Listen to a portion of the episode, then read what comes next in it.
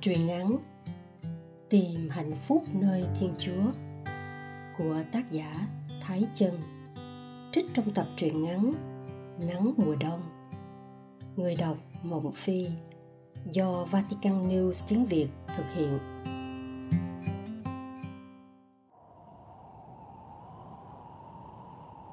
Đêm khuya vắng, Cái rác buốt của mùa đông cùng với sự ngột ngạt trong căn phòng khiến cô gái không ngủ được. Mùi thuốc sát trùng, mùi máu, mùi các dụng cụ y tế hòa lẫn vào nhau, làm cho không khí trong căn phòng nặng mùi đến khó thở. Đâu đó lại vang lên tiếng rên rỉ của bệnh nhân vì bị cơn đau dày vò. Cô gái ngồi dậy, bất lực, nhìn toàn bộ quang cảnh của phòng bệnh. Căn phòng này là nơi để điều trị những bệnh nhân bị chấn thương do tai nạn giao thông cô cũng vì thế nên phải nằm ở đây. Vụ tai nạn giao thông ấy tuy không ảnh hưởng gì đến những phần quan trọng của cơ thể, nhưng lại gây ra một vết thương lớn trên khuôn mặt cô. Căn phòng yên tĩnh. Mọi người đang cố gắng nằm lây lất và mong màn đêm chóng qua. Cô gái nhẹ nhàng đi đến bên cửa sổ phòng bệnh. Cô lặng lẽ ngắm nhìn khung cảnh lặng như tờ của đêm đen màn đêm đang kịch bên ngoài giống như tâm trạng của cô lúc này. Bất chợt, một cơn gió nhẹ thổi mây đen trôi đi để lộ vầng trăng hiu hắt. Ánh trăng xuyên qua tán cây rậm, len lỏi qua từng kẽ lá. Ánh trăng đi đến bên khung cửa sổ và chiếu tỏa xuống, làm ánh lên những giọt nước mắt đang lăn dài trên má cô gái. Cô gái ấy cảm thấy mình không còn động lực nào để đi tiếp trên con đường đời lúc này.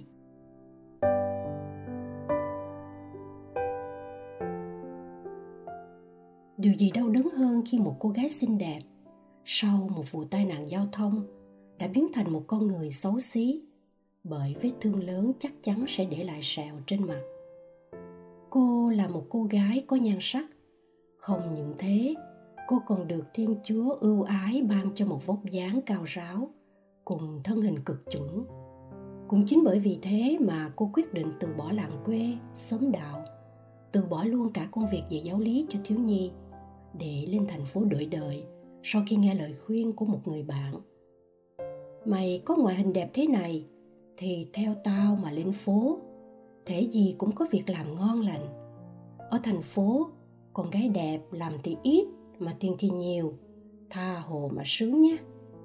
Chứ cứ ở cái làng quê này thì mẹ ăn khoai cả đời đấy. Câu nói ấy khiến cô bị choáng ngợp bởi sự hào nhoáng của chúng thị thành không cần suy nghĩ. Cô quyết định khăn gói theo bản lĩnh phố, bất chấp sự can ngăn của mọi người.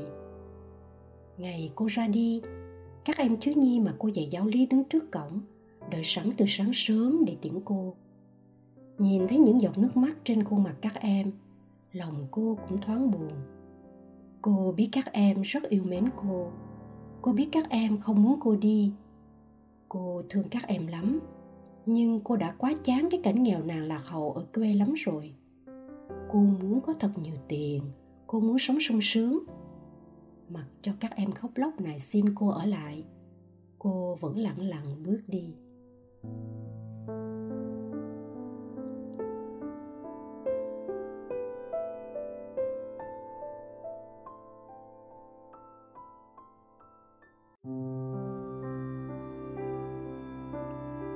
Lên đến thành phố, cô bắt đầu tìm việc làm.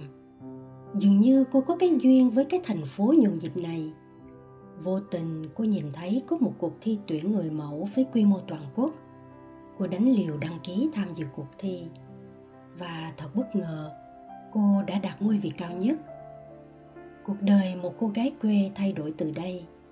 Tên tuổi cô đã được cả giới showbiz biết đến.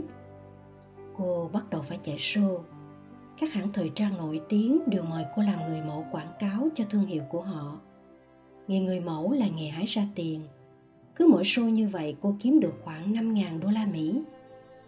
Đến lúc này thì đồng tiền đã làm cô mờ mắt. Nó chiếm trọn tâm trí cô. Tiền làm cô quên luôn cả Thiên Chúa. Cô lao vào kiếm tiền như con thiêu thân. Mỗi bước chân trên sàn catwalk khiến cô cảm thấy thỏa mãn ngày chủ nhật cô cũng không có thời gian tham dự thánh lễ. Trung tâm cuộc sống của cô bây giờ là son phấn, quần áo, nước hoa, giày dép. Cô luôn tìm cách làm cho mình đẹp hơn. Càng đẹp thì cô càng kiếm được nhiều tiền. Cứ thế cô lao vào sự xa hoa tầm thường của cuộc đời, mà dần dần đánh mất đi chính bản thân. Đánh mất đi thiên chúa chính là mục đích cao cả nhất mà con người cần hướng đến cho đến khi tai nạn xảy đến với cô. Dòng ký ức bị ngắt đoạn bởi tiếng khóc của trẻ em. Cô quay lại, nhìn thấy một cậu bé ước chừng 7 tuổi đang nằm ngã lăn dưới đất. Cô vội chạy đến và bế cậu bé lên giường bệnh. Cậu bé này cũng là bệnh nhân. Em bị gãy chân trong khi được ba chở đi học. Thật không may, ba em đã ra đi mãi mãi sau vụ tai nạn đó khoảng một tuần khuya rồi.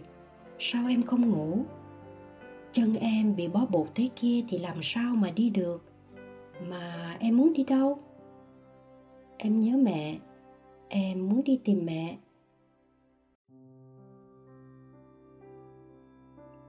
Cô biết rằng mẹ của em phải về nhà để lo lễ tang cho chồng. Vì không muốn con phải đau đớn thêm nữa, nên chị để em lại bệnh viện. Trước khi đi chị có nhờ cô trông coi cậu bé, vì giường của em gần sát giường cô. Nhìn cậu bé, ký ức xưa chợt trở lại trong tâm trí cô gái. Cô nhớ những em thiếu nhi học giáo lý mà cô đã từng dạy. Nhớ về làng quê nghèo với tiếng chuông nhà thờ ngân vang, khuôn mặt, nụ cười, ánh mắt của đám trẻ và cả những giờ dạy giáo lý đầy ắp tình thương. Tất cả đang hiện rõ trong trái tim cô thằng bé nhìn cô, ánh mắt nó như muốn xé lòng cô gái. Cô cảm thấy nhói ở trong tim. Đau đớn, dày vò, hối hận. Cô muốn trở về và được làm một giáo lý viên như xưa. Mỗi sáng chủ nhật, cô sẽ đến nhà thờ để dạy giáo lý, tập cho các em cầu nguyện, cùng các em hát thánh ca. Cô gái không còn cảm thấy đau khổ vì vết thương trên khuôn mặt của mình. Dần dần, cô nhận ra ý muốn tốt đẹp của thiên chúa qua vụ tai nạn giao thông này. Nào, nằm xuống giường ngủ đi cậu bé ngoan. Chị sẽ hát ru em ngủ nhé. Cô gái vừa cất lên tiếng hát, thì cậu bé ngồi bật dậy mở to mắt nhìn cô. Ô, chị đang hát thánh ca phải không chị? Em biết bài này. Mẹ vẫn hay lén ba hát cho em nghe đó chị. Ồ, em tin vào thiên chúa ư? Nhưng sao mẹ em lại phải lén ba hát cho em nghe? Ba em cấm mẹ với em đến nhà thờ. Ba em ghét nhà thờ lắm. Nhưng em muốn đến nhà thờ lắm, chị ơi. Bạn tí ở cạnh nhà em ngày nào cũng được đến nhà thờ để học giáo lý, tập hát thánh ca. Bạn tí còn biết cầu nguyện với thiên chúa nữa. Em muốn được như bạn tí lắm, nhưng em sợ ba.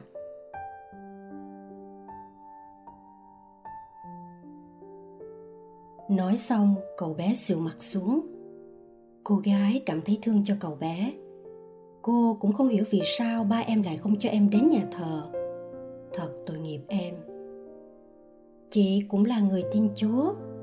Chị sẽ dạy em học giáo lý, tập em hát thánh ca và chỉ cho em cách cầu nguyện cùng với thiên chúa. Em có đồng ý không? Ô thật không chị? Mắt cậu bé sáng lên lộ rõ nét mặt hớn hở vui mừng ừ chị hứa với em đó. Nhưng bây giờ em phải đi ngủ trước đã. Đêm lạnh cậu bé ngủ say trong lòng cô gái. Cô vẫn mở mắt, lặng lẽ nhìn màn đêm qua khung cửa sổ. Nguyện thầm và cảm ơn chúa vì những biến cố ngài đã gửi đến cho cô. Trước kia nhà tôi nghèo lắm ba mẹ phải gả tôi cho anh ta để lấy tiền mà nuôi sáu đứa em của tôi. Nhà chồng tôi không theo đạo, nên tôi buộc phải bỏ đạo. Biết rằng như vậy là sai trái, nhưng khi con người đã quá khổ rồi, thì chỉ còn biết bám víu thế gian mà sống thôi cô à thỉnh thoảng, tôi vẫn lén đi lễ ngày chủ nhật. Khi thằng bé lớn rồi thì tôi có dắt nó đi theo. Chỉ có điều ba nó mà biết thì mọi chuyện kinh khủng lắm đó là những lời tâm sự mà mẹ của cậu bé kể cho cô sau đó. Cô gái nhìn cuộc đời của chị, rồi lại nhìn đến cuộc đời của chính cô. Chung quy cũng chỉ vì đồng tiền. Nếu như mọi người trên thế giới này đối xử với nhau bằng tình thương, thì cuộc sống sẽ tốt đẹp biết bao.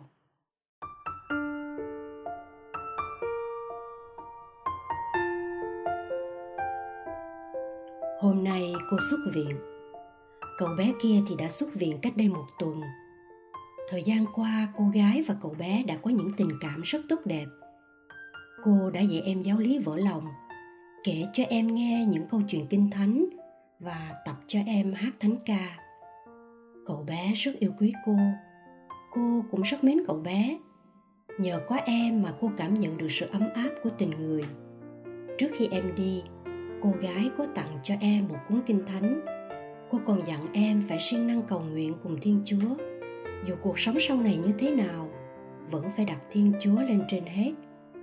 Cô không muốn một đức tin thơ ngây vừa mới chấm nở, lại bị hoàn cảnh và sự tàn nhẫn của thế giới vùi dập. Lặng lẽ, cô bước ra khỏi cổng bệnh viện, ngước mắt hướng về trời cao xanh ngắt.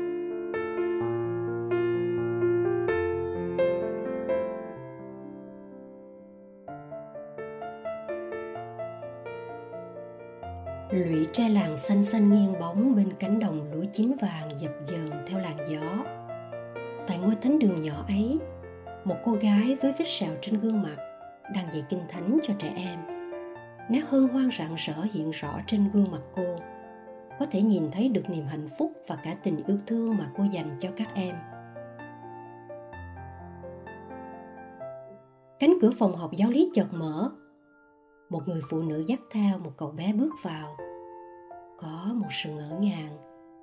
Chị ơi, chị có thể tiếp tục dạy em học giáo lý và tập em hát thánh ca được nữa không chị?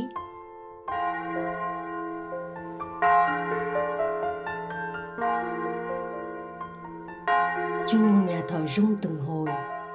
Chiều tím êm ả bao trùm lên cái mộc mạc của làng quê. Cơn gió xuân nhẹ nhẹ thổi, hòa quyện với tiếng hát của trẻ em trong ngôi thánh đường ấy gió mang tiếng hát lan tỏa khắp nơi, rồi bay vút đến tận trời cao.